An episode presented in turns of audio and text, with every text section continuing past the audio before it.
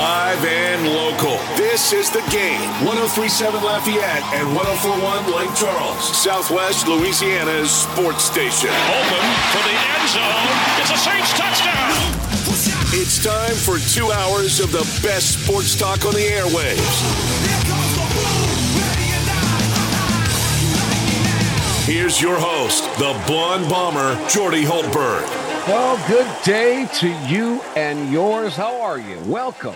Monday, March 20th, the year 2023. The first day of spring. And what happened? Woke up in the Acadiana area with 30-degree temperatures. Wow. Right now, 55 degrees under mostly sunny skies. It's really a nice, crisp Chamber of Commerce day. We've got a lot to talk about today. Women's basketball survive and advance. A complete performance as the women of LSU dominated Michigan. LSU baseball wins 2 out of 3, still remains the number one team in the country. UL on a roll with a sweep over Arkansas State. McNeese has now won 7 straight as they get ready to roll on.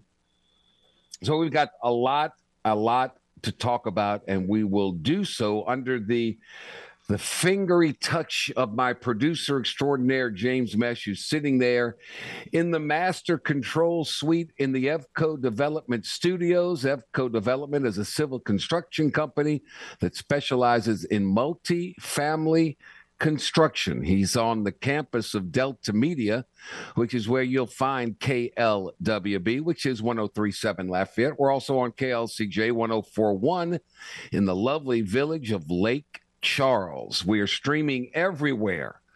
Welcome to technology. Everywhere. 1037thegame.com, 1041thegame.com. And if you happen to be in the Acadiana area, you can also find us on television as we're simulcast on Stadium 32.3 and 133 on LUS Fiber.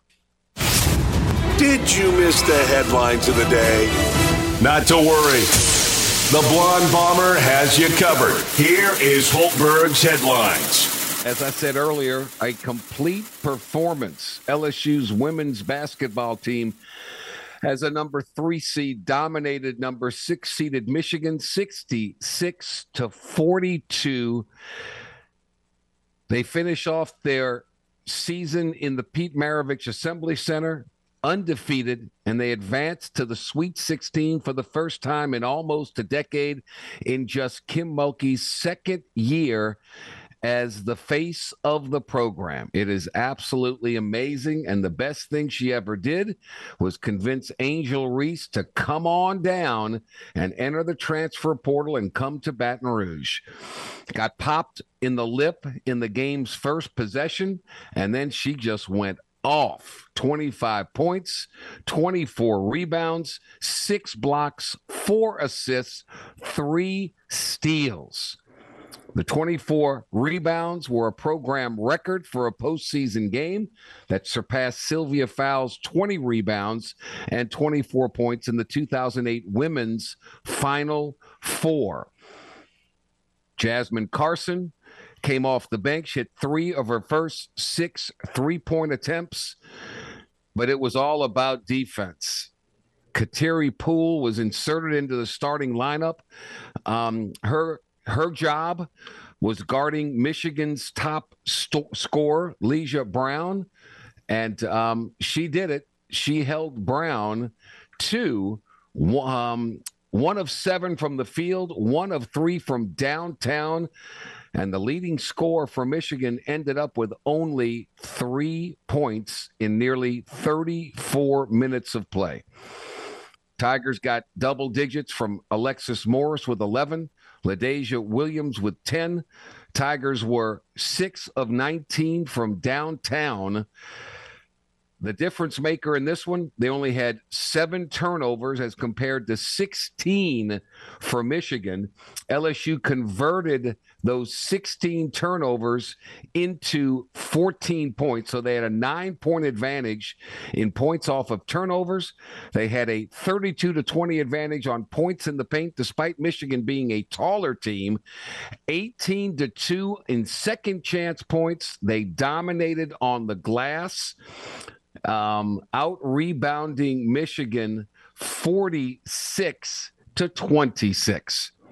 Wow. We'll hear from Kim Mulkey. We'll hear from Angel Reese and the rest as the Tigers are heading to Utah. I mean, heading to Greenville, South Carolina, where they will next take on the number 2 seeded Utah Utes on Friday at Bon Secours Arena in Greenville, South Carolina. Utah beat Princeton 63-56 last night to advance to the Sweet 16. LSU baseball suffered its second loss of the season, first of SEC play, as they had already wrapped up the series against Texas A&M, and they fell 8-6. Walks were a big difference maker. The Aggies came up with some big runs late and sealed the game. So LSU comes back home with 2 wins and 1 loss, which was kind of a disappointing end to a really, really successful season. So LSU is 18-2 overall, 2-1 in the SEC, and they leave College Station with an SEC series road win against a top 15 team that went to Omaha last year. Glenn West will join us in his normal Monday time slot. We'll recap the Tigers, whose next game is Tuesday at home against Central Arkansas. Told you about the Ragin' Cajuns.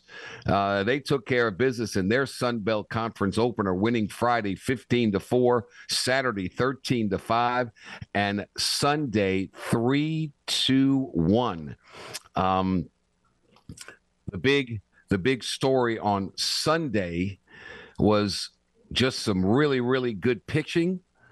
An outstanding job by Jackson Nezu, 8 innings pitched, gave up 1 hit, 1 run, struck out 9, and walked 2 on 108 pitches. He gave way to Blake Marshall in the 9th, who shut the thing down, and the Cajuns win it 3-1 to improve to 14-6 overall, 3-0 in Sun Belt Conference play. That's pretty darn good. The McNeese Cowboys swept Yale over the weekend, 7-1 on Friday, 8-1 on Saturday, 9-4 on Sunday. They have now won a total of 7 consecutive ball games, and they will be back at Joe Miller Ballpark tomorrow when Houston comes to town, and then they get underway in Southland Conference play with Nichols coming to Joe Miller Ballpark Friday, Saturday, and Sunday. The Smellicans beat the Rockets last night, 117-107. All 5 starters for the Pels in double figures. Brandon Ingram and C.J. McCollum led the way with 26. Jonas Valanciunas had 21. Trey Murphy III had 14, and Herb Jones had 13. So as we speak right now, the Pelicans are 34-37. That tells me, you add it up with my higher math degree, that gives you 71 games. The Pels have 11 games left in the regular season. Currently, they are in the 12th spot in the West, meaning they are out of the playoffs. They are half a game behind the Utah Jazz, the LA Lakers, and the Minnesota Timberwolves. The Timberwolves have lost 3 straight. Pels are 1 game behind the 8th-seeded Oklahoma City Thunder. They are a game and a half behind the struggling Golden State Warriors, who continue to lose on the road. They've lost 3 in a row. They're 29-7 at Oracle, 7-29 away from San Francisco. So there you go with that one. Denver 4 games up over Sacramento and Memphis. That's how the West shakes out. We'll talk with Ali Cassell in hour number 2 about the Pelicans in the NCAA tournament. Wow, wow, wow, wow, wow. Remarkable what this series and season is all about. It has been absolutely spectacular with upsets left and right, number one seeds falling. It's just been – it's been remarkable. It really has. 3 SEC teams in the field of the Sweet 16 with Alabama, the top seed, number 4 seeded Tennessee, and 8th seeded Arkansas. Yeah, it's coming down to cases, and we'll talk all about that as well, because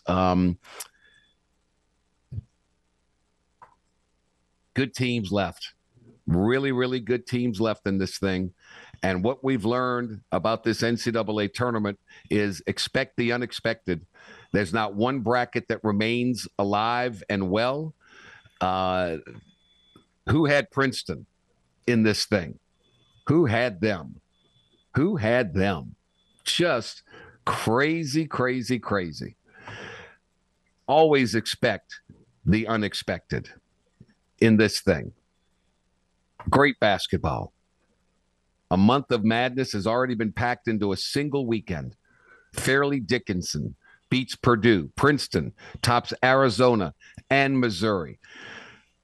The biggest names out there, Kansas, Duke, Kentucky, done. Out of there. Out of there. What happens next? I don't know.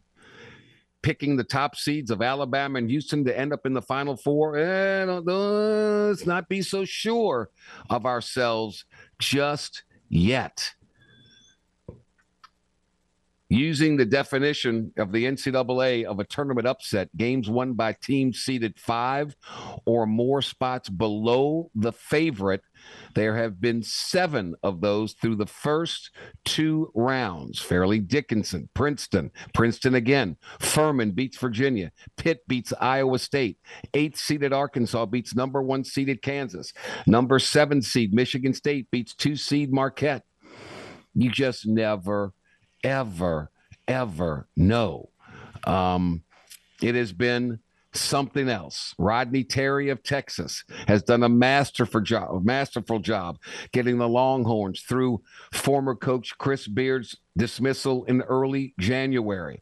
In his second stint with the program, number 3 seeded Xavier coach Sean Miller has the Musketeers back in the second weekend for the first time since 2017. Longtime Baylor assistant Jerome Tang has led Kansas State, a 3 seed, to the second highest tournament seed in program history. The Wildcats of K-State beat the Wildcats of Kentucky 75-69 in the second round. So first-year head coaches have done fairly well. Could this tournament have a first-time overall champion? Well, it could be. Could be. Of the 16 teams still alive in the men's bracket, 12 have never won it all. Alabama, Houston, Texas, Xavier, Kansas State, Gonzaga, Tennessee, Miami, San Diego State, Creighton, Florida Atlantic, and Princeton. Princeton's a 15 seed. Florida Atlantic is a 9. Creighton is a 6. You've got 2 number 5, San Diego State and Miami. You got a number 4 in Tennessee. You have a number 3 in Gonzaga, Kansas State, and Xavier. You have 1 number 2 seed in Texas and 2 number 1s, Alabama and Houston. Wow. We'll talk and delve into all of these things as the day goes on. But we'll take our first time out of the day. When we come back, they're still dancing in Tiger Town. And they'll be flying to Greenville, South Carolina for a Friday matchup with Utah. Tigers destroy Michigan. We'll hear from head coach Kim Mulkey. Angel Reese and company after this timeout. This is the Jordy Hultberg Show on The Game. 103.7 Lafayette and 104.1 Lake Charles, Southwest Louisiana's sports station. Your home for the LSU Tigers and Houston Astros. You want to see the defending world champs in person? Well, you are in luck because The Game 103.7 Lafayette and 104.1 Lake Charles wants to hook you up with our first Astros weekend getaway of the season. Houston takes on the Texas Rangers on Saturday, April 15th, and you can be there. Register in the Game Rewards Club at 1037thegame.com to score 4 tickets, a tour of Minute Maid Park, and hotel accommodations that Saturday night. Astros weekend getaways are powered by Butcher AC, Le Meridian Houston Downtown, and The Game, Southwest Louisiana sports station. Tune in every weekday at 8:15 a.m. and 3:15 p.m. for the LSU Sports Update, presented by Tibbs Trailers here on The Game. 103.7 Lafayette and 104.1 Lake Charles, Southwest Louisiana's sports station. We're back 19 minutes after the hour. Let's turn our focus to the LSU women's basketball team who beat Michigan yesterday 66-42, limiting the Wolverines to single digits, 7 points in the first quarter, 8 points in the second quarter. Again, they forced 16 turnovers, and you can tell by the shot chart differential, LSU took 68 field goal attempts. Michigan only 46. LSU didn't shoot the ball well, 35% for the game, 32% from downtown, but they took 22 more shots than Michigan because they turned them over. Kim Mulkey, after the ball game, was asked if this was the best defense she saw from her team all year long. We were definitely locked in. I don't know if I would just categorize it as the best. It was good. It was darn good because we really didn't shoot it good. If you look at the, you know, until we got to the fourth quarter, we started relaxing and hitting some of those threes. Jasmine handled herself like a trooper. She knew exactly why Kateri started, and it had nothing to do with anything but size.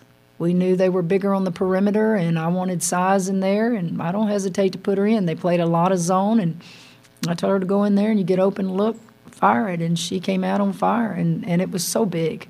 It was so big. 3 of 6 from downtown for 9 points in 10.5 minutes of play.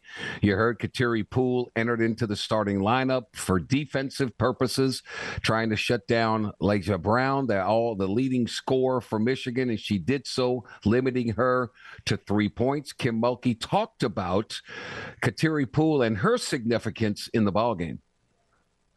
You know, Kateri was at Ohio State. Angel was at Maryland. Those guys are familiar with that league. And I thought Kateri did great defensively. I thought every time Brown tried to do something, Kateri was right there trying to tie her up, just physical with her. I thought when screens were set, Kateri, if you can't get over it, get under it. She was big time. The big three she hit, that was big. That was confident. Kateri will pass the ball before she shoots it a lot of times. She can shoot it, let it fly. She was good. She was good defensively. All right. I still believe this women's basketball team to get to a Final Four, and they'll have their hands full against Utah. They're going to have to shoot the ball better because more teams are going to play zone. Even though Michigan did, they still couldn't stop Angel Reese, who was 8 for 23 from the floor. But she gets to the free throw line, 9 of 11 from the stripe, to go along with her 24 rebounds, 10 of which were offensive rebounds. So that's where she gets most of her points. She goes to the glass, gets rebounds. If she doesn't make shots, she gets fouled, and she is a prolific free throw shooter. But you heard about Jasmine Carson knocking down her first three threes that she took. Kateri Poole was 1 for 2. Flau'jae Johnson hit 2. Alexis Morris was 0 for 5. They're going to get better production. But Kim Mulkey was asked about, you saw some threes go down. How'd that make you feel? Yes, the relief was the timing of hitting the threes. We had taken some. Alexis was, she was kind of hesitant after she missed a few, and Flage was not real happy at herself for missing a few. And so I thought, if they're going to stay in this zone, let me give Jazz a look. And she came out just smoking, and she wanted to go back in. I'm ready, Coach, I'm ready. I said, I know you are, Jazz, I know you are.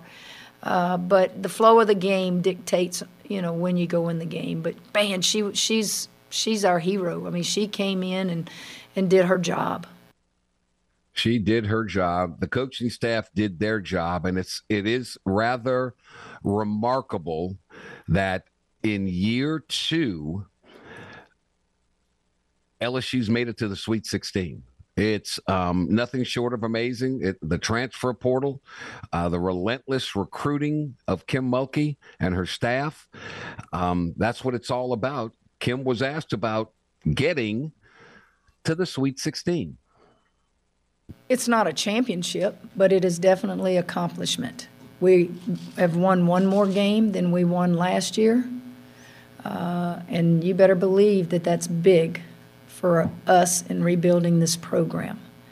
I thought the students were back tonight. They're done with spring break. I thought they were just awesome. I thought the crowd was electric. But yeah, Jock, that's a big deal for this program at this time.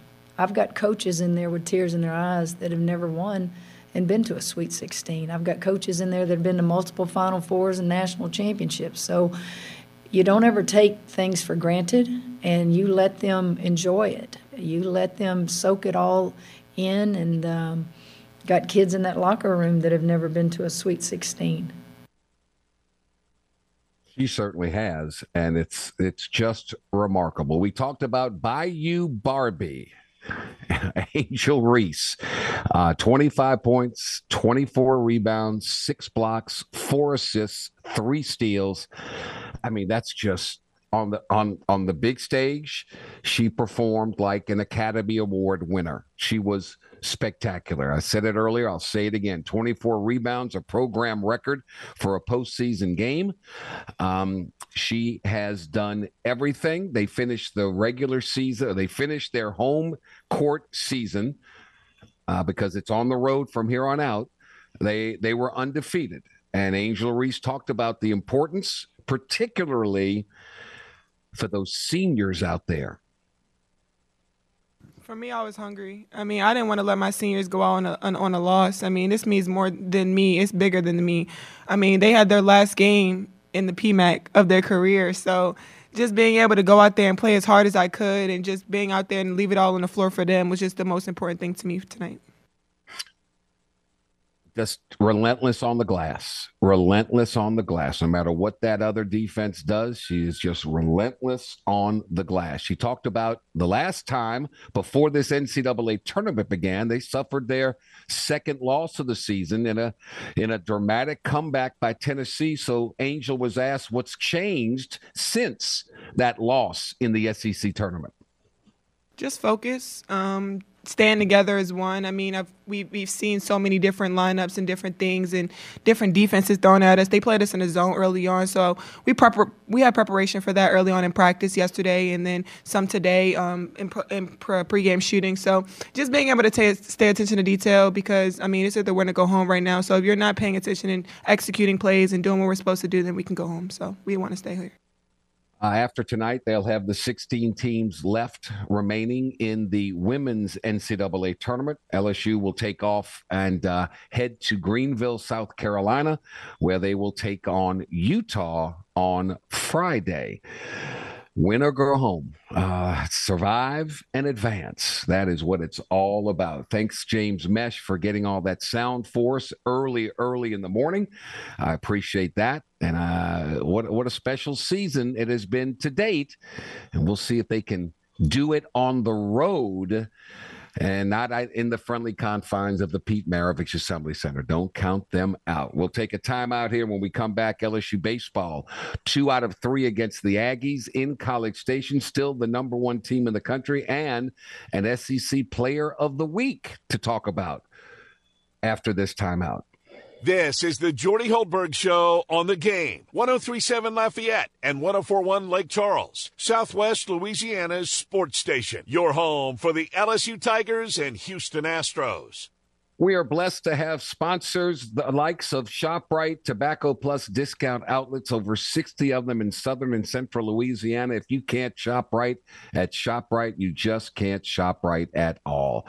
By Ducks, cleaning America's air from the inside out. You use that dryer, you take that little vent thing out, right? You clean that thing, but what about all the stuff that shoots outside your house? That gets clogged. Clean it. Save your dryer. Save your energy bill. By Eon of Lafayette, Baton Rouge, and Mandeville, the premier touchless robotic laser body contouring device that helps you lose those unwanted inches along with permanent fat reduction. Beach season is here. Get it done at Eon of Lafayette, Baton Rouge, and Mandeville. By the Louisiana Lottery, so many games to play, but you can't win until you start actually playing. DC's Little Capital Exxon, everything under the sun in their shop, along with a true soul food deli, home of the best cheeseburger you've ever tasted. And by Cajun Chef. Oh, have you had some crawfish yet? Well, if you have, you can make it even better. Turn up the taste with Cajun Chef hot sauce. This is the Jordy Hultberg Show, live from the EVCO Development Studios in Upper Lafayette on The Game. 103.7 Lafayette, 104.1 Lake Charles, Southwest Louisiana's sports station. We're back 33 minutes after the hour. Well, actually, 35 minutes after the hour, excuse me, on a beautiful first day of spring, March 20th, 2023. He joins us each and every Monday. We're thrilled. He covers LSU sports. Mr. Glenn West is with us. Glenn, good afternoon, my friend. How are you? Hey, Jordy, I'm doing great. How are you? I'm terrific. LSU football gets back on the Ponderosa tomorrow. Early morning starts. Might be a little cool for them. We'll see. We'll talk a little bit about that. But let's focus our attention on two things. LSU baseball. They win 2 out of 3 against Texas A&M. Tough loss on Sunday, 8-6. Free passes was the issue. Too many walks on that game, right? Yeah, I mean, look, free passes was a theme really all weekend, but the first 2 days it was certainly on LSU's side. Texas A&M gave up 25 walks, hit by pitches, and errors in the first 2 games. LSU really capitalized on that and won handily both games on Friday and Saturday. And then on Sunday, yeah, they ran into some issues of their own. They, I think, dished out 8 or 9 walks and hit a batter or two as well. And particularly in that 8th inning there when A&M was able to kind of get the bases loaded, you really needed to get 3 outs in a row. Christian Little was able to give you 2 straight strikeouts and then a walk and a couple hits later, and it's a brand new ball. It's a very different ball game. So overall, you know, we talked with Jay Johnson today. Very positive about the weekend as a whole. Okay. You go on the road and you get a series win over a top 15 team on the road. And, you know, it's a disappointing end, but, you know, they're still very confident and very much pleased with their efforts this weekend. Let's get some takeaways from this one. One, Paul Skeens went 6 1/3 on Friday, allowed 4 hits, 11 strikeouts, 0 walks, a season high, 106 pitches. This dude is really, really good. He's incredible. And, you know, I've had a chance to see him, you know, live in person 3 or 4 times. And, you know, we're kind of behind, you know, the bases and also behind and up a little bit. So you can't really get a great view of how the pitches look going into the batter. But, man, watching it on TV, he is just dealing at another level. I mean, I've never seen anything quite like it, at least at the college level. I mean, he's – you know, we've talked a lot about how Dylan Crews is a professional playing college baseball, and I think Paul Skeens is right there with him. I mean, he threw, I think, almost 100 pitches on 106. Friday. 106. 106. He threw over 100, and I would say over half of those were fastballs, and they never dipped below 97 miles an hour. And he was in the triple digits for several innings. And, yeah, just – elite stuff. And when he's locating the pitches the way he was on Friday, he's impossible to hit. And it's just really, really impressive watching him on the mound. They've got themselves a thoroughbred on Friday. One player that I really thought, when you looked at what transgressed a year ago and what might happen this year, I thought Josh Pearson would be in the starting lineup. He was a dynamic hitter the second half of the season. He's been on the bench, getting a little spot play here and there. They started him, I guess, and boy, he delivered. He delivered. Very much. Yeah, very much so. And that was great to see. I think he had 4 or 5 hits over the weekend, a couple RBI swings in there. Took some really good at-bats. And he's a guy that Jay Johnson's been wanting to get back out there because he was, right there hitting behind Trey Crews, hitting behind Jacob Berry last year late in the season in very clutch situations. Yeah. He just went through a really rough patch in the fall and in the spring. And I actually asked Jay about that today, and he essentially said, look, we've got a really great pitching staff.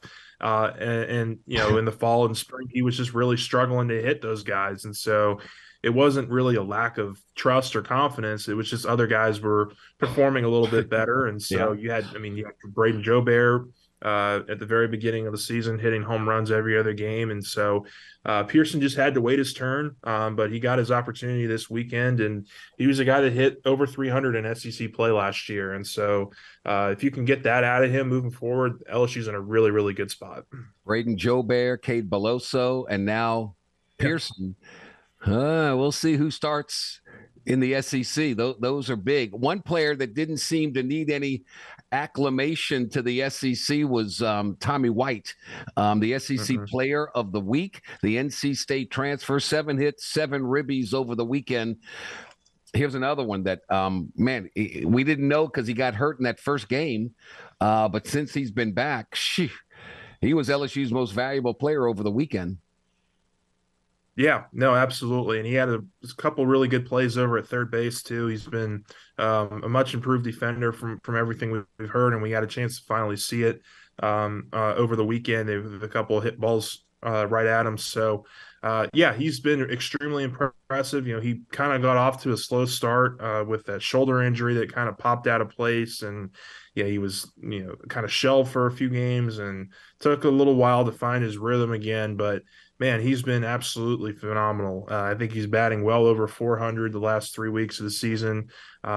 Just really been an amazing addition to this lineup. And I mean, when you got to stare down Dylan Crews and Tommy White's right after you, that's going to be really hard for any kind of pitcher going forward. And you saw that in the first couple of games. There were times where Dylan got on base, and there was a little 2-out rally on Saturday where Crews knocked a double, and then Tommy White drove him in with the single. And so those two are going to be really, really hard to get out. And it's just it's a really potent lineup when you got guys like Pearson also able to complement those stars. You're not worried about Paxton Kling. I mean, he was red hot. He gets into the SEC. He goes 1 for 15 without any extra base hits. Maybe that's a kid who kind of needs to kind of see what SEC pitching is all about. Yeah, I mean, he needs more reps, and so I wasn't necessarily surprised. I mean, Brady Neal, the other freshman catcher at the plate, he struggled a little bit in their first, SEC true road environment. And it was tough. I mean, look, they put Paxton in that position, that leadoff position, 3 games in a row. And he struggled. And it's going to be something where I think they probably look at and adjust accordingly. But I don't think he's leaving the lineup anytime soon. They've seen what his potential is when he's at the plate and when he's dialed in, and I think it's just going to be really about confidence and gaining it back and getting to see more SEC pitching moving forward. Glenn West's kind enough to join us. We're talking LSU baseball. I was always wondering how does the bullpen shake out? And we saw during the SEC, it's you go with Nate Akenhausen, all right? Mm-hmm. Then you come in with Christian Little, the Vandy transfer. Yep. Other than Little late in Sunday, I mean, those two have been spot on.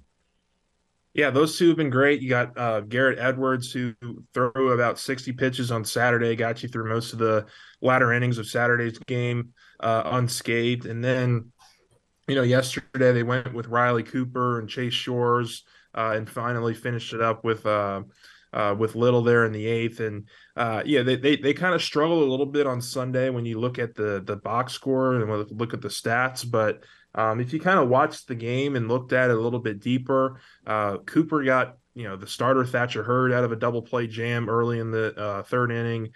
You look at Chase Shores and what he was able to do, and got Riley Cooper out of a big jam in the fifth inning, able to carry you into the eighth with the lead. And so, there were some moments there where the bullpen let it get away from them, but also some really great takeaways too, of guys just being able to pick the guy in front of them up and get them out of some really tough situations and hold on to the lead for most of that game. So that was very encouraging. Glenn West with us. LSU has Central Arkansas on Tuesday, then Friday, Saturday, Sunday back at the box with Arkansas, who went 3-0 in their first SEC weekend series. They're the only Western Division team that's unblemished. The East has South Carolina, Kentucky, Missouri, Vanderbilt. How about Tennessee going 0-3 out of the gate? Yeah. What the heck's going on? There were a couple surprises. Tennessee got swept. Mississippi State, I believe, got swept. There were some big shockers out there, and Kentucky came out and really put it to Tennessee this last weekend. They had to play a doubleheader, I believe, on Sunday, and I was following the LSU game, and about three innings in, I heard or listened or saw on Twitter that Tony Vitello had gotten ejected from the game. And not on again. Sunday. Not Tony. Yeah, not again, right? Yeah, exactly. And it matched up almost perfectly with the LSU radio broadcast that said that, Tennessee was losing their second game, and Chris Blair was first to point out, well, I bet Tony's getting ejected pretty soon. And sure enough, a couple minutes later, he was ejected. So, just a really, really entertaining kind of first week of SEC play. And LSU, I think, came out really, really good. Yeah, 2-1 on the road. Tennessee 0-3, the defending champs. Ole Miss 0-3, Auburn 0-3, Mississippi State 0-3. A lot of baseball to be played, but so far so good. How about those? How about Angel Reese? How about that girl? Yeah, she's incredible, right? I mean, she really is. Really performance for the ages. I watched most of the game last night, and look, she was phenomenal. I think she had a double-double 2 minutes into the second quarter. She was just getting offensive rebounds galore, 25 points, 24 rebounds, 6 blocks, 3 steals, 3 assists, I believe was her final stat line. But kind of coming into this game, you thought that Michigan's size might be a problem for LSU, but they weren't at all. I mean, it was – really phenomenal defensive performance by the Lady Tigers, and held them to 42 points, but beat them by 25. It was a really, really just dominant performance, and it's progress, right? I mean, LSU didn't get out of the second game last year in the PMAC, and this year they got 2 blowouts, and now they're off to the Sweet 16. I think really the big turning point in that game was Jasmine Carson coming in and hitting 3 threes. I think took a 6 or 7 point lead into like a 18 point lead in a about a stretch of a minute and a half, and LSU was really out and rolling from there. So really great to see not only Reese perform well, but some of those complementary players as well who are going to be needed in these next couple of games in the tournament. Still think they're going to have to shoot the ball a little bit better, particularly from the perimeter. Sure. And Alexis Morris can't go 0 for 5 from downtown. She's got to step up her game, because Utah's not going to be an easy one. They're a 2 seed for a reason. No. Yeah, Utah's got a really big, big woman in the middle too. That's going to be a really good matchup for Angel Reese. You could have made the account that LSU could have been a 2 seed and maybe in that spot. But look, it's a really good progress for this program to be in this position. I've been talking about it with a couple of people that cover the program, and they think that anything now is just icing on the cake. They've had a really good season. I think next year you're looking at probably a little bit more difficult strength of schedule. So maybe you really compete and get into that number 1 seed conversation. But look, it's been a really good second year. I think you can't deny the fact that they're here to stay. They're going to be a program that's around for a while, as long as Kim Mulkey's running it. And so I think anything you were able to accomplish now is just even more momentum heading into next year. Do you think Brian Kelly's going to have his strength and conditioning staff weigh the players when they come back from spring break and before they get on the practice field tomorrow. Or you think he's going to just say, I don't want to know? Yeah, that's a good question. I probably would imagine there's been some workouts today and certainly getting a feel for which players were doing the right things and maybe which ones need a little extra push here in the next 24 hours. But yeah, look, this is going to be the important stretch of spring practice here. They get 13 practices now over the next couple weeks. You're going to see them practice, I think, 3 or 4 times a week now over the last couple weeks before things start to wrap up. So going to be out there tomorrow. We'll be out there Thursday, and we'll be out there on Saturday. So lots of updates coming. Early in the morning, about 7:55, y'all get out there. So, Glenn, don't be staying up too late on this thing. Any news from a recruiting weekend or anything? No, nothing really recruiting-wise. I think a lot of the coaches were kind of just taking the downtime. I know basketball is having some of their exit meetings this week, and they're going to start making some decisions on which guys they hope to keep, which guys they'll see enter the portal, and they've been in contact with a number of prospects already in the portal. So I would imagine we start seeing some movement men's basketball wise in the next couple of weeks. But yeah, I think football wise, there was another really good weekend, and we'll see what happens kind of moving forward. Who you got cutting down the nets, man? I mean, this NCAA tournament's been crazy.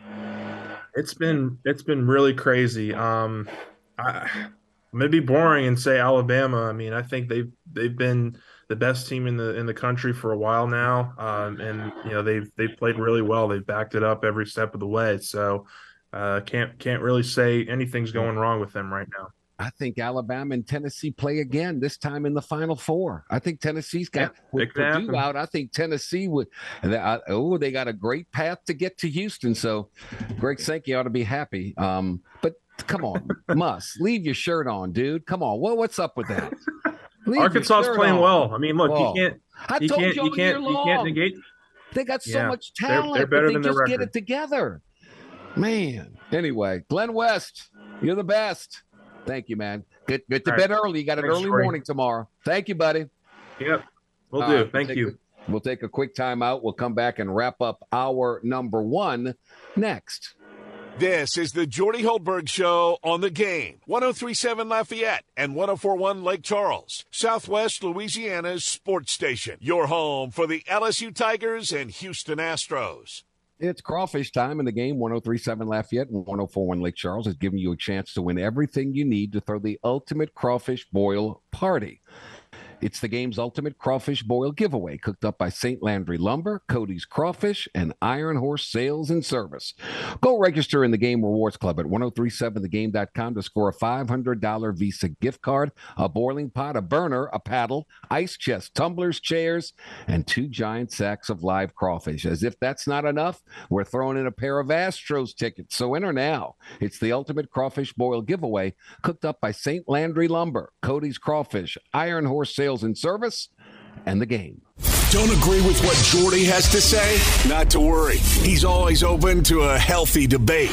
Well, Dean, I'm glad that you asked that question. Actually, I'd like to jump in and take that one, Jimmy, if you don't mind. Have at it, Hoss. Give us a call on the hotline at 337-706-0111. Now back to more of the Jordy Hultberg Show on the Game. 103.7 Lafayette and 104.1 Lake Charles, Southwest Louisiana's sports station. Over 6 glorious days of the NCAA tournament, 52 teams were eliminated from the field of 68. Only 16 remain. Next week at this time, there'll only be 4. Of those 52 teams eliminated, one was Iona, one was Providence. And now the coaches of both of those schools are going elsewhere. Ed Cooley leaving Providence to become the head coach of the Georgetown Hoyas and making one more run at it. One more run. Iona's Rick Pitino is left. He is now the new head coach of St. John's, bringing back the beast of the Big East, right? At 70 years old. So Ricky Pitino, he's even older than that. The new head coach at St. John's. That's terrific. That is terrific. They've got antiquated facilities at St. John's, but Pitino will head to Wall Street and he'll get all the NIL money you can ever imagine because his profile is bigger than the university. He's got that that Q rating that you need. He's going to get players. He's going to find every player you need. They're right there in his backyard in New York City. He'll find them. He'll get them. And St. John's will make a dramatic turnaround instantly. If he could take Iona to the NCAA tournament for a couple of years in a row, St. John's will be in really good shape. Impressive team. I thought Tennessee was terrific. Their defense is stifling Alabama. Good guard play and Brandon Miller. UConn's really, there's a lot of good teams left in this thing. We'll delve into that. Hour number two, we'll talk the Pelicans with Ali Cassell. Blake Ruffino will join us as well. This is the Jordy Hultberg Show. On the Game, 103.7 Lafayette, 104.1 Lake Charles, your home for the LSU Tigers, still dancing in women's hoops, and the Houston Astros. Live and local, this is The Game. 103.7 Lafayette and 104.1 Lake Charles, Southwest Louisiana's sports station. Open for the end zone. It's a Saints touchdown. It's time for 2 hours of the best sports talk on the airwaves. Here's your host, the Blonde Bomber, Jordy Hultberg. Hour number two of two, and away we go on this Monday, March 20th, the year 2023. We are here through the help of a lot of people, including my producer, James Mesh, back in the master control suite in the EVCO Development Studios. EVCO Development is a civil construction company that specializes in multifamily construction, where you'll also find Delta Media. And Delta Media is right there. And on the campus, you'll find KLWB, which is 103.7 Lafayette. We're also on KLCJ, 104.1 in Lake Charles, streaming around the world, 103.7thegame.com, 104.1thegame.com. And if you're in the Acadiana area, you can catch us on television as we're simulcast on Stadium 32.3 and 133 on LUS Fiber. 16 teams left in the men's college basketball tournament. Two number one seeds are out. They're out. Just Alabama and Houston remain alive as a number one seed.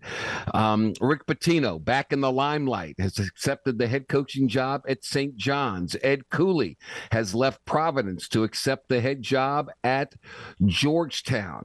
LSU women's basketball team survive and advance in dramatic fashion. They had absolutely demoralized Michigan 66-42. Angel Reese, a superstar with 25 points, 24 rebounds, 6 blocks, 4 assists, and 3 steals. She was absolutely sensational. Defense was terrific. Friday, the beat goes on. LSU in Greenville, South Carolina, in the Sweet 16 to take on a 2 seed in the Utah Utes. Yes, indeed. LSU baseball wins 2 out of 3, still ranked number one in the country. Tommy White was terrific with 7 hits, 7 RBIs. He is the SEC Player of the Week. Yes, indeed. Yes, indeed. LSU center fielder Dylan Crews is still number one in the nation in on-base percentage at .648. In runs scored 37. He's number 3 in the country in batting average with a .508. White, the SEC Player of the Week, is number one in the nation in RBIs per game. He's driving in 2 runs per outing, and right-hander Paul Skeens leads the nation in strikeouts with 59, with pitching wins at 5. LSU next up against Central Arkansas on Tuesday at the box, and then they host Arkansas, who swept their SEC opening weekend. They are 3-0, so it should be a dynamic matchup early on in the SEC season. UL had a big performance over the weekend, Great pitching performance by Jackson Nezu and Sunday as they swept Arkansas State, winning Sunday 3-1.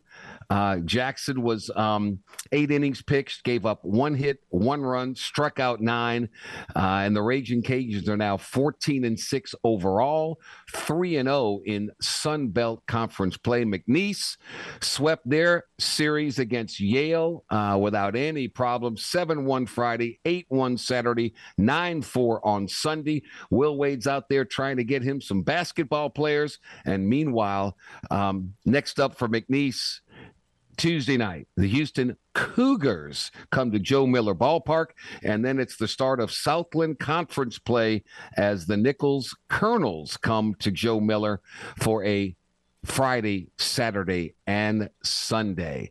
No news on the free agent market for the New Orleans Saints at this point in time. The Dallas Cowboys made an offer back in the day to one Odell Beckham Jr. That didn't really work out, but the Cowboys made a deal, and they brought in former Saint, a guy that's been – he has bounced around the NFL left and right. Brandon Cooks is now a Dallas Cowboy. Yes, indeed. A Dallas Cowboy. They made a trade for the Texans wide receiver as Houston will get a 5th-round pick in 2023 and a 6th-round pick in 2024. Those are just some of the headlines of the day. Coming up in this hour, we'll talk about the Pelicans. They're outside looking in. We've got 11 games left to go in the regular season. Can they make a push and get into the play-in? That's the big goal. They're right there. But can they put back-to-back-to-back wins together? Ali Cassell will join us and talk about the woes and the bagos of the Smellicans after this first time out in hour number 2. Next. This is the Jordy Hultberg Show on The Game. 103.7 Lafayette and 104.1 Lake Charles, Southwest Louisiana's sports station. Your home for the LSU Tigers and Houston Astros.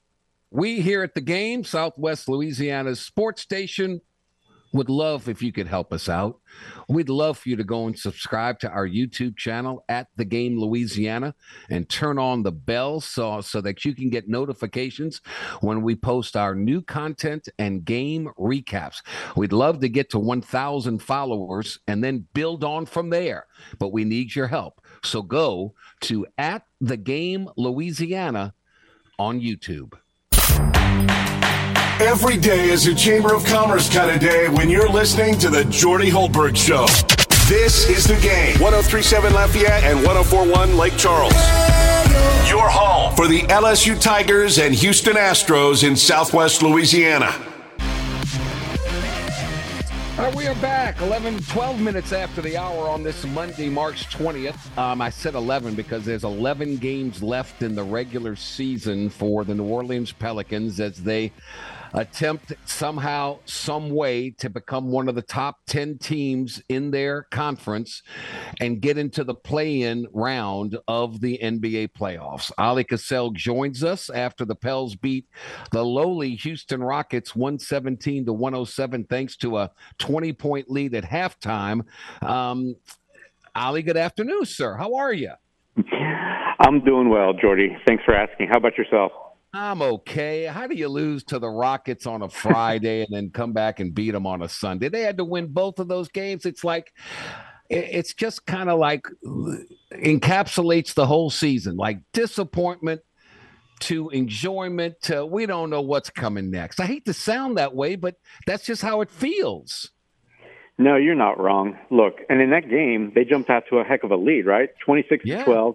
And then they give up a 22-0 run. That astounded me, but it's the way that fourth quarter unfolded, where they had a double-digit lead, and they let that slip away, too. Yep. To, like I said, one of the worst teams all season, right? They've been at the bottom of the Western Conference pretty much for every single day this season, and you have no business losing to them. You really don't. I know they're talented, but it doesn't matter. And the Pelicans, they just failed to execute, right? They failed to give you that oomph. They didn't box out when they needed to, take care of the basketball. Most importantly, they stopped looking for Jonas Valanciunas. That really irks me, right? He's been fantastic these last two games, but in that fourth quarter, he got one touch or one-shot attempt, in Friday's game. That's inexcusable. Doesn't that come down to coaching? Don't you call a timeout and say, guys, throw the ball to the big guy. He's doing – what are y'all doing? I mean, you got to put some of that onus on the coaching staff. You absolutely do. And I know that they've normally given out the correct messages, the right game plans, but just the message didn't carry through, right? For whatever reason, sometimes the Pelicans either accept the info or they don't. Because I've heard them plenty of times talk about how many threes they want to look for, who to look for, and it just doesn't happen. So when I hear the coaching staff say it, but then you see the team doesn't perform, well, it still really does fall on the coaching staff, right? They've got to get that point across. They've got to teach these young guys on really how to win. I know they've got some veterans like CJ, Larry Nance, and others, but look, it's still largely a bunch of young guys, and that's what the coaches are there for, usually to help those type of guys. And somehow, like you said, you've got to get that message through. I've always said winning is a learned trait. You've got to learn how to win, and that comes from coaching. There's talent on the floor. You've got to coach that talent in certain phases of the game and moments of the game on how to win. So they're right now in the 12th spot in the West. They're a half a game behind Utah for 11, a half a game behind the Lakers for 10th, and a half a game behind the Timberwolves for 9th, with 11 games left to go. And looking at the schedule as it unfolds, what odds do you give the Pels of getting this thing together and getting just getting into one of the 10 teams in this conference? Yeah, if you would have asked me after Friday's game, I would have put it probably underneath 10%. Yep. But honestly, it's probably closer to 50-50, right? I mean, you just read off the list. Look, had they won Friday, they'd be in a tie for 8th right now with the Thunder at 35-36. Right. So you can't have any more of those slip-ups, right? You've got to win some of these games that they've been losing, right, the close ones. It wasn't just them. I still don't like that loss to the Magic. And there were several others in the last couple of weeks. But you look around them, nobody else is really, you know, playing like gangbusters. I mean, I think the Thunder and maybe the Lakers are the only teams above 500 within this block of, you know, between 5 and 12. So you just go on a winning streak, and, you know, we keep saying maybe they can use their most recent win as a springboard, and maybe they can do something, right? So, Jordy, I'm not going to tell anybody to bet one way or the other because we know that's foolhardy with this team that's really disappointed more times than not. But I will say that I just feel like there's still a good chance that they'll make it because that path exists. Utah Jazz, they don't want to make it. I know that they're sitting, half a game above. The Pelicans can jump over them. Then it's just getting over one more team, and I feel like that's doable. Minnesota seems to be faltering a little bit, but, man, the schedule down the road is tough. Man, you got Golden State. You got the Clippers. You've got a lot of good teams ahead, Denver, Phoenix. There's a lot of good teams you have to play. We'll have to see. How much of a loss to this club? I mean, Jose Alvarado hasn't played in quite some time now. How big of a loss is that in your mind? I think it's really big, and I think not having him, say, for that Friday game really hurt, where you needed somebody to be a spark plug, to be tough, right? Because Jonas was tough, but there was nobody else, and you need to have at least several guys out there on the perimeter. Excuse me, I think Herb Jones has played really well, but other than that, no. I mean, look, in that game, what bothered me the most was CJ and Brandon getting back in transition defense, and Houston scored every single time. That doesn't happen when Jose's out there because he's a pest, right? He'll pick you up full court. And you need more disruptors than just Herb on defense. So if he would have been there, I would have loved it. On top of, right, offensively, I feel like he might be, next to maybe Zion, this team's best floor general, right, that can read the floor, figure out where the ball should go, and make a play. So without having Zion or, of course, Jose, you can see why the offense is struggling at times because B.I., he relies on getting his shot first. Same thing with C.J. They're playmakers secondary.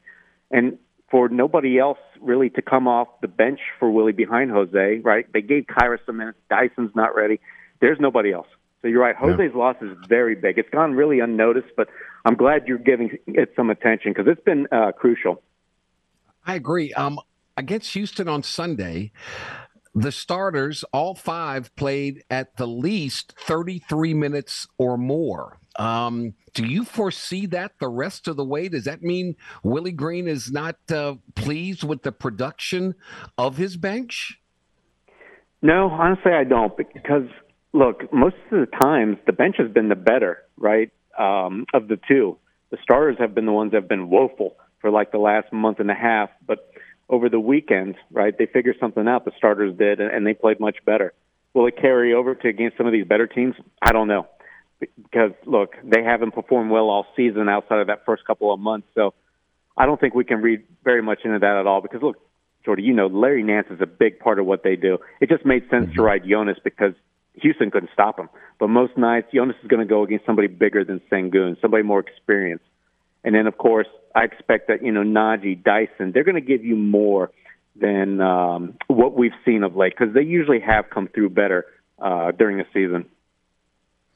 Ali Cassell at the Bird writes, who's the MVP of the league this year? Because at one point in time, it seemed like Nikola Jokic was the runaway, and now people are getting off of him. And Joel Embiid, who is it? Yeah, it makes sense, doesn't it? I mean, Denver's hitting that skid, their worst part of the season at the wrong time. Suddenly, you know, I don't think, say, Sacramento's going to overtake them, but look, it's noticeable. They're not a runaway team in the Western Conference. So, when you look around the league, I mean, let's face it. I think what Joel Embiid's done the last couple of months has been more impressive than Jokic. Even though he's putting up the numbers, it's how resounding Philadelphia's been winning, especially here in March. So, I think there's good reason why you talk about him, but you can't overlook Giannis either, right? Milwaukee's got the best record in the league, and I don't think there's a better player in the league today, right? If you had to choose one, I think I'm choosing Giannis over anybody if I'm building a team. I'm with you. He had the 13th perfect triple-double in NBA history, 22 points, 13 rebounds, 10 assists, and those 22 points, he never missed a shot from the field, 9 for 9 from the field. He's just ridiculous. He is, and that makes you want that makes me miss Zion Williamson more. It seems like the Pelicans lose just about every game since he's been out if they don't shoot better than the opponent. And guess what? Zion pretty much makes everything he looks at, just like Giannis. So I can't wait for that big fella to come back, and I hope it happens. I haven't ruled him out yet, Jordy. Hopefully during that last week of the season, if the Pels especially need him, and it looks like he can come back, give him something, I hope it happens. All right, let's go over this because we've done this before, and I won't hold you to it. I said 11 games left in the regular season. You know where the Pels are. They're 12th, but they're just a half a game out of 8th, whatever. Of the 11 games, how many – because I went on the record and said they needed to win 6 of their last 8 games in this stretch. The Spurs are the last of the 8 games, and of those, let's see what they are. They lost to they beat the Trailblazers, that's 1. They lost to the Warriors, so that's 1-1. They lost to the Kings, 1-2. They beat the Mavericks, 2-2. They lost to the Thunder, 2-3. They beat the Trailblazers, so they're 3-3. They lose to the Lakers, 3-4. They lose to the Rockets, 3-5. They beat the Rockets, 4-5. Now they got the Spurs. So they didn't accomplish what I said. They got to beat the Spurs tomorrow. But of those 11 games left, what do the Pels have to come up with? How many wins do you think gets them into the playoffs? I think at a minimum, right, they've got to win 6 because they're right now looking up at everybody else. They're not in that playing picture. So, Jordy, you got to think they've got to win more than they lose. So that puts you at 6-5 at a minimum to give yourself a chance. Which means tomorrow, San Antonio coming into the Smoothie King Center is an absolute must-win. Yes. Must. They've been must-wins, right? Let's be honest. I mean, I feel like since that Lakers game and then both of those against the Rockets, to go 1-2, that's immensely disappointing. But you're right. They've got to get the Spurs. They've got to get the Hornets. And then let's see what they can do on this road trip. But they can't fall on their faces, that's for sure.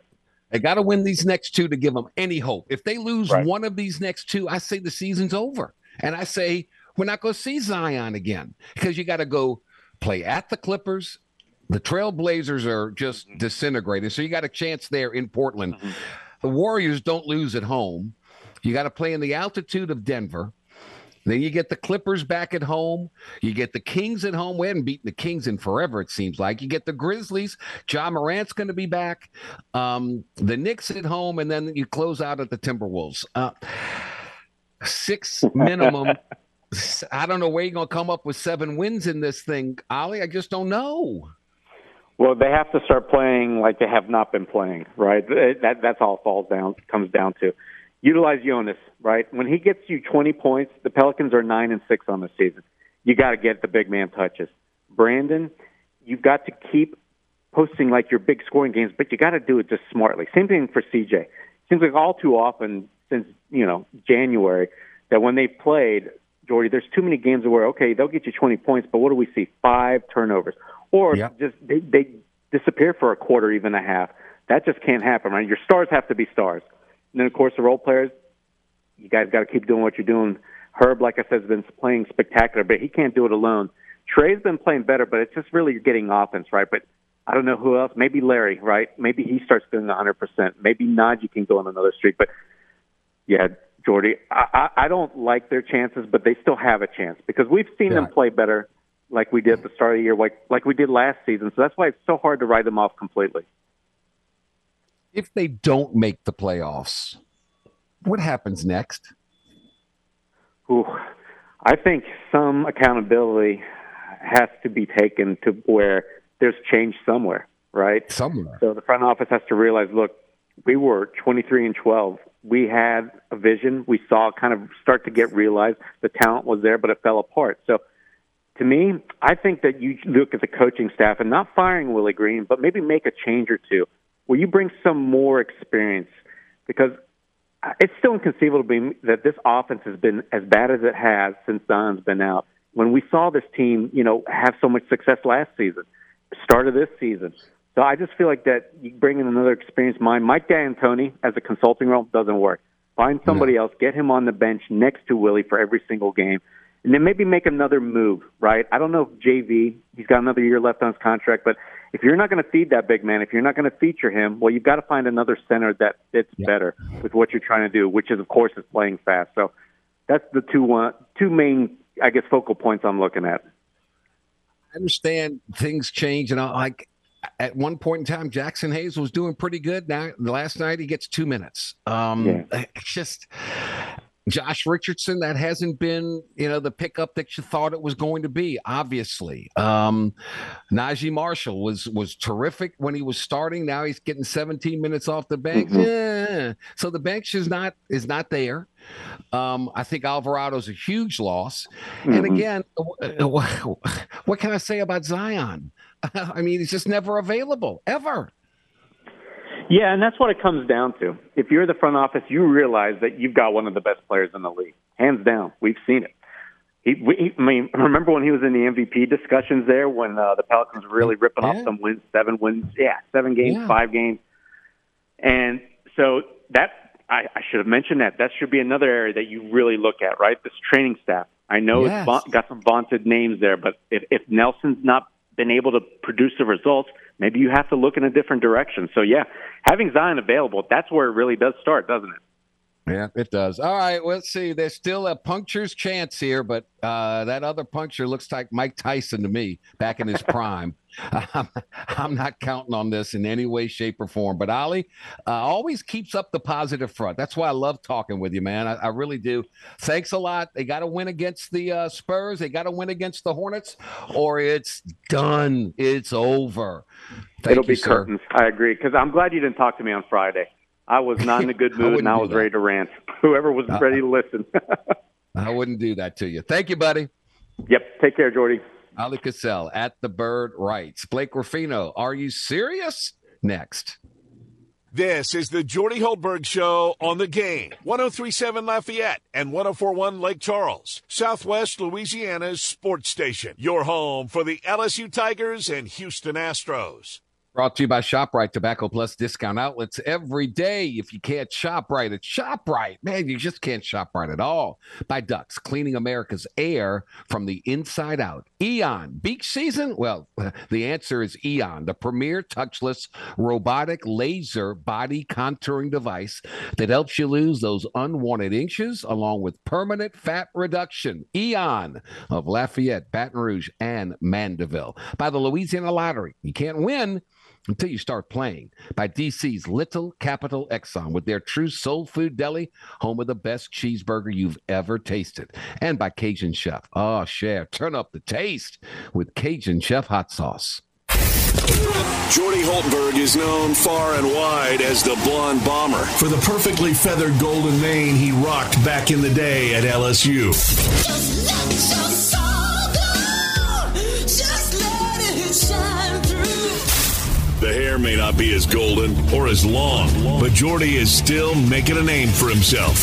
Back to more of the Jordy Hultberg Show on The Game. 103.7 Lafayette and 104.1 Lake Charles, Southwest Louisiana's sports station. 34 minutes and some change after the hour on this beautiful Monday, March 20th. Got a little cold in the morning, warming up a little bit, and that's awesome. And it's a Monday, and we get to welcome in our good friend, the host of the Are You Serious podcast, Mr. Blake Ruffino. Blake, what's happening, buddy? How are you? Doing good, Jordy. How we doing? I'm good. Man, that Angel Reese is a pretty good ball player, isn't she? Yeah, she's pretty sick and good. Well, and what's even crazier, Jordy, is if she does stay for an extra year like she said she intends to, that team's only going to get better. Could you imagine Michaela Williams, Flojay, Angel Reese, and Poole and others? Oh, I'm telling you, where else is she going to go? She's coming back because they're not going to win the championship this year. Next year, all bets are off. Next year is their year, I believe. So, yeah, she's amazing. She's done terrific. LSU baseball wins 2 out of 3. Nothing to sneeze about. You go on the road against the top 15 team in Texas A&M, and you win 2 out of 3.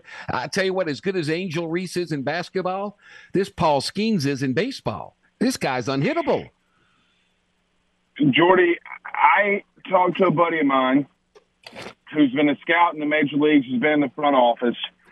He's here locally, and he told me that the Pirates, have started to consider Paul Skeens going 1-1, even over above Dylan Crews. So what does that mean? And why is that significant? I think, number one, because Skeens, to some extent, right, it just depends on what your team needs. Now, the team that has the number 2 pick, people are wanting them to pick Crews over Skeens. And it's very, how do I want to use this, typical of the Pirates to draft a really good pitcher and then trade him for multiple pieces. The last time the Pirates made the playoffs, they did something similar, drafted the number 1 pitcher overall, traded for a lot of position players. Those guys come up, they make Major League Baseball's active roster, and then they have a pretty good team. So I wouldn't be surprised, Jordy, if the number 1 and number 2 overall pick in this year's upcoming draft is Paul Skeens and Dylan Crews.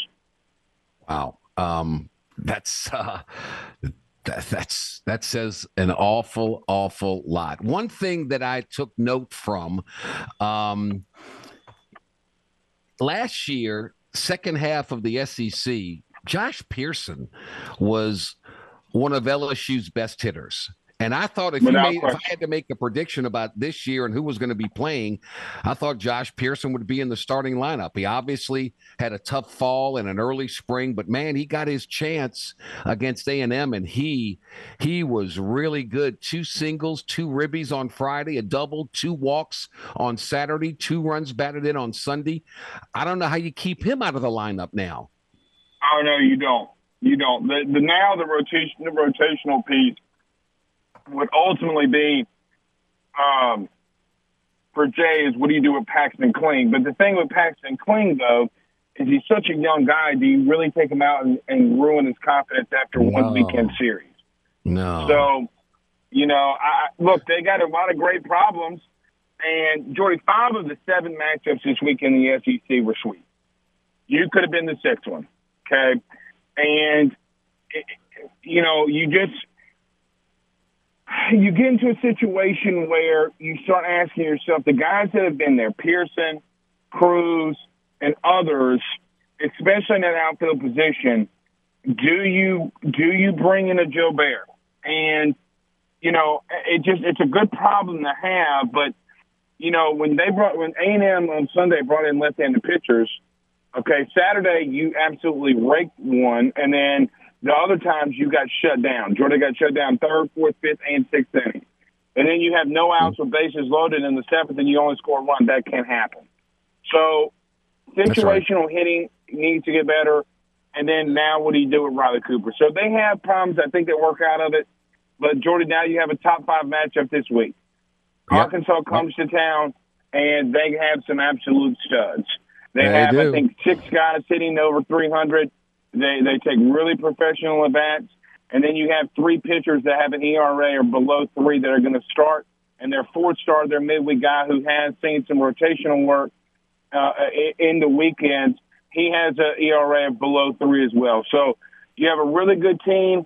You know, you kind of maybe want to, you know, if you have in a situation, fight through that. But, Jordy, this is where not playing a full 9 innings can hurt you, right? You don't get the reps. You don't play in these full games. And I think that's why Jay wanted to play some of those games through the full 9 innings. See what you have in the bullpen. Because right now, you have 5 guys in the bullpen. You really don't know what you can get out of them. Yeah. And so as this continues to work on, you kind of want to go to a team and be like, look, man, we need to work 9. You know, we need to play 9. So we'll see how it progresses. Blake Ruffino, the Are You Serious podcast. How often do you do this? Your podcast? Do you do it every day of the week, or do you take a day off? How do you do that?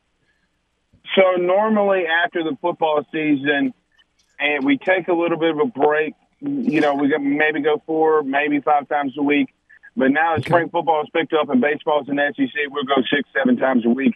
And then, you know, something that we launched last August, our SEC show, we'll go probably 3 or 4 times a week. So usually live 10 times a week. It, you know. Wow. You're busy, busy dude. You work during the day. You're a father, and you're a podcast. You're a busy, busy dude. What after the first weekend of the SEC, it's surprising to me. Tennessee's 0-3. The defending champs, Ole Miss, is 0-3. Auburn's 0-3. Mississippi State's 0-3. It's a crazy SEC league already. Mississippi State's the worst. It's horrible. Now, the teams that we got to talk about, Jordy, I can't believe I'm going to say this. Everybody's battling if Kentucky's a football or basketball school. What about baseball? Yep, undefeated. They're on a 14-game win streak. 18-2 overall. Yeah. They are pretty good. You talk about Missouri, and then you have a big weekend series this weekend. Missouri goes 3-0 in the SEC, goes to South Carolina, who's also 3-0. Both teams are, quote-unquote, not tested. Well, I don't know how you can say that about Missouri. You know, Missouri went out there, Jordy, and absolutely blanked Texas, something that you couldn't do, by the way, I might add. And then they go out and they sweep Tennessee. Now, I will admit that some of these things, don't write off Tennessee yet. Okay, if you watch the weekend series, the Saturday, both Sunday games were 7-inning games. That second game, if they would have played 9 innings, Missouri would have lost. They didn't have the rotational pieces to stay on top, but woulda, coulda, shoulda. But around the SEC, you're right. I mean, now Tennessee has A&M at home. I don't know. I don't think. You know, of the big 3 sports, I don't know that if you could say that the SEC is the deepest in baseball than any other sport, in any other conference. Because, Jordy, on any given week, you're playing the top 15 and top 25 team. It's insane. Yeah.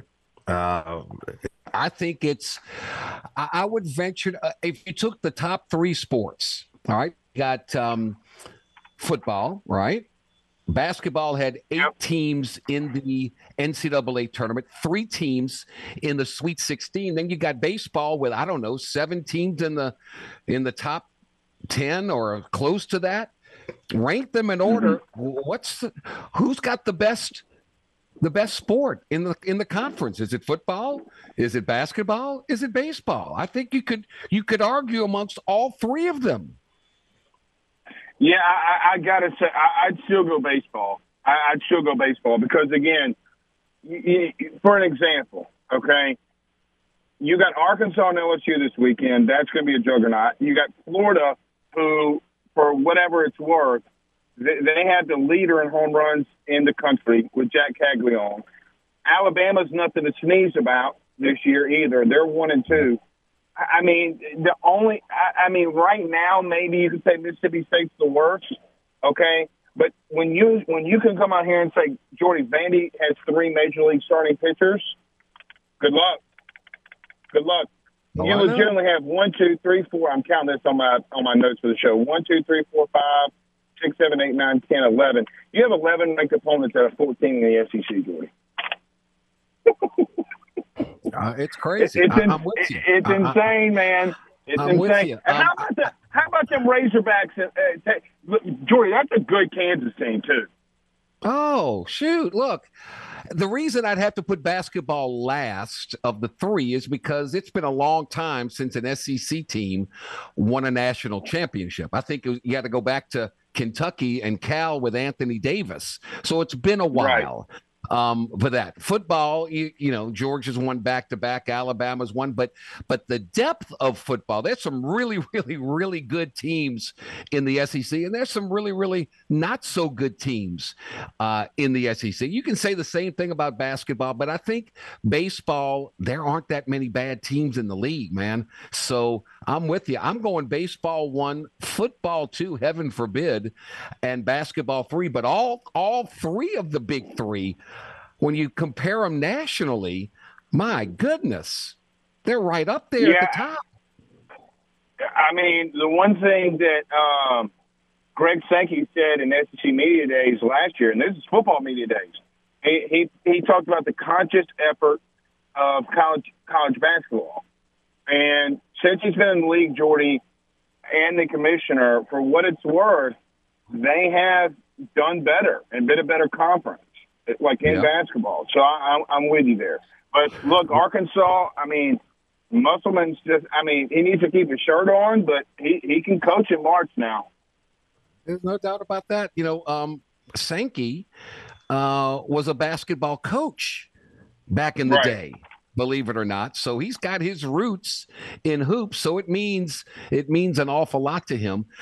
You know, and then you put the fourth sport, women's basketball. My goodness. I mean, the SEC's rolling, man. It's just freaking. Well, look at Ole Miss last night, Jordy. Yeah, I couldn't believe my eyes. I mean, just the physical nature that the lady Rebs, okay, how they just were taking. Jordy, they were so physical against Stanford, and you would have thought that Stanford was in a boxing ring with Mike Tyson because every girl on that court, their face was perplexed playing Ole Miss. So shout out to I think it's Coach Taylor. Shout out to her, man. And Ole Miss almost took down South Carolina this year too, and they gave LSU a little bit of a run for their money. So, and this is the crazy thing too about that. Remember when everybody said LSU didn't beat anybody worth a darn? Well, what about Ole Miss?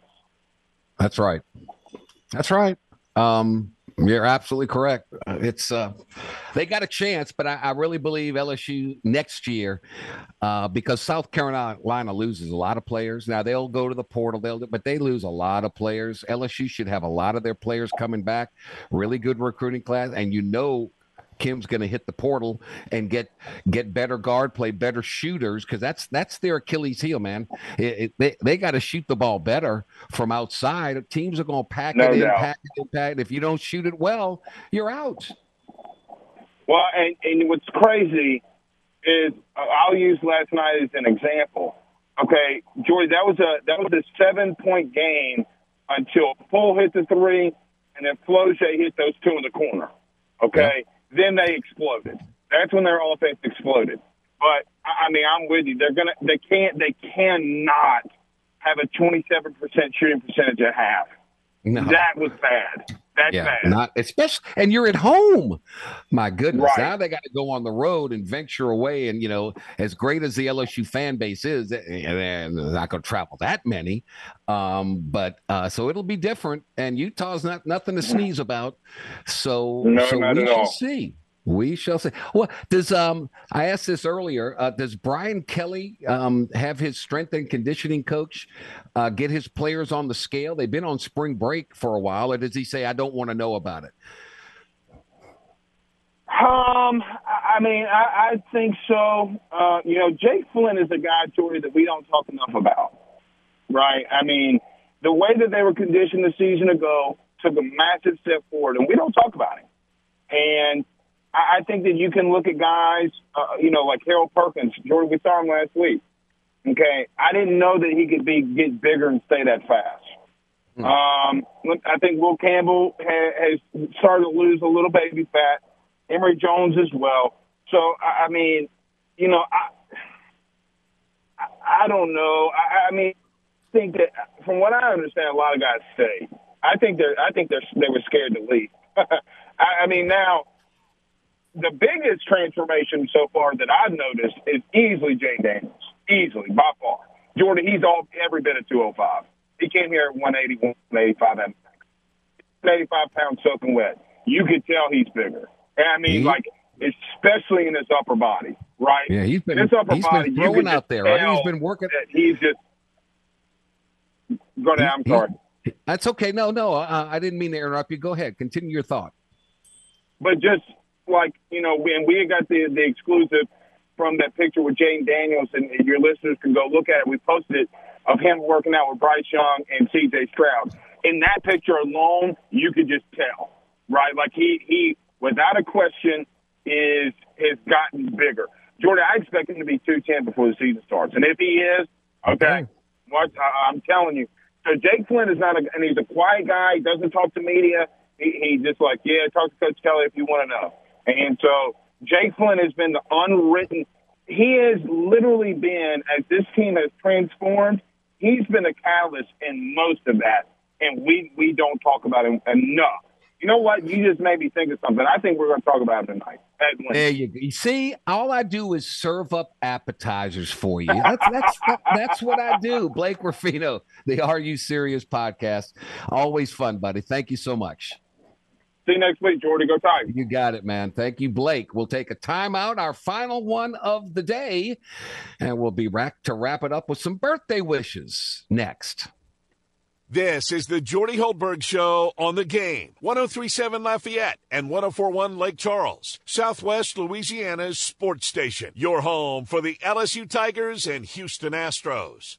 If you want to go out for a nice dinner, but you're low on cash, don't worry. The Game Clubhouse at 1037thegame.com or 1041thegame.com can help you out with your date night. As a member of our rewards club, you'll have the opportunity to score excellent prizes like a $150 gift certificate to Mr. Lester's Steakhouse and a $25 gift certificate to Mabel's Kitchen, both located at Cypress Bayou Casino Resort. You can only score these great prizes by becoming a member of the Game Clubhouse at 1037thegame.com or 1041thegame.com. It's free.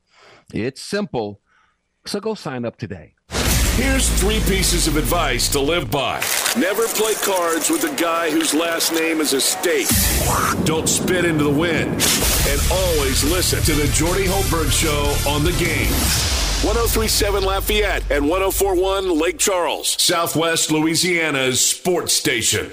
All right, finishing touches to this Monday, March 20th. Special thanks to all of our guests, Glenn West, Go247 Sports, Ali Cassell at The Bird Rights, Blake Ruffino, the Are You Serious podcast. If today is your birthday, happy birthday from all of us to all of you. You share yours with 66-year-old Spike Lee. From the world of hockey, Bobby Orr is 75 years old today. The NBA was a player, broadcaster, coach, now executive for the Miami Heat, Pat Riley of the Armani suit look is 78 years old today and a member of the Dome Patrol. One of the all-time great Saints, Ricky Jackson, is 65 today. Happy birthday, Ricky Jackson. What a team. They just had an offense. Those four linebackers, my goodness gracious. Mills, Vaughn, Jackson, Swilling. Whew, that was something else. Tomorrow, maybe some news on the Saints. Bob Rose will join us as he does each and every Tuesday for the Black and Gold Report. More on LSU women. We'll preview LSU baseball. We'll preview the Ragin' Cajuns with baseball tomorrow and so much more. So should be a fun day. James Mesh, thank you, sir, for all you do in that producer's chair. Outstanding job as always. We got all the sound from LSU women's basketball victory over Michigan. Late into the night. So we appreciate all of his efforts. And thanks to all of you for listening in, whether it be the radio, whether it be the internet, whether it be television, however you do it, we greatly appreciate that you do.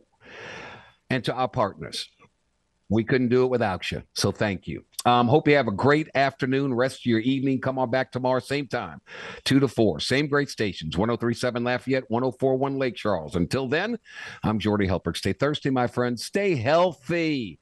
Let's be kind to one another and be happy. Up next, Crunch Time with Miguez and Mesh. So long, everybody.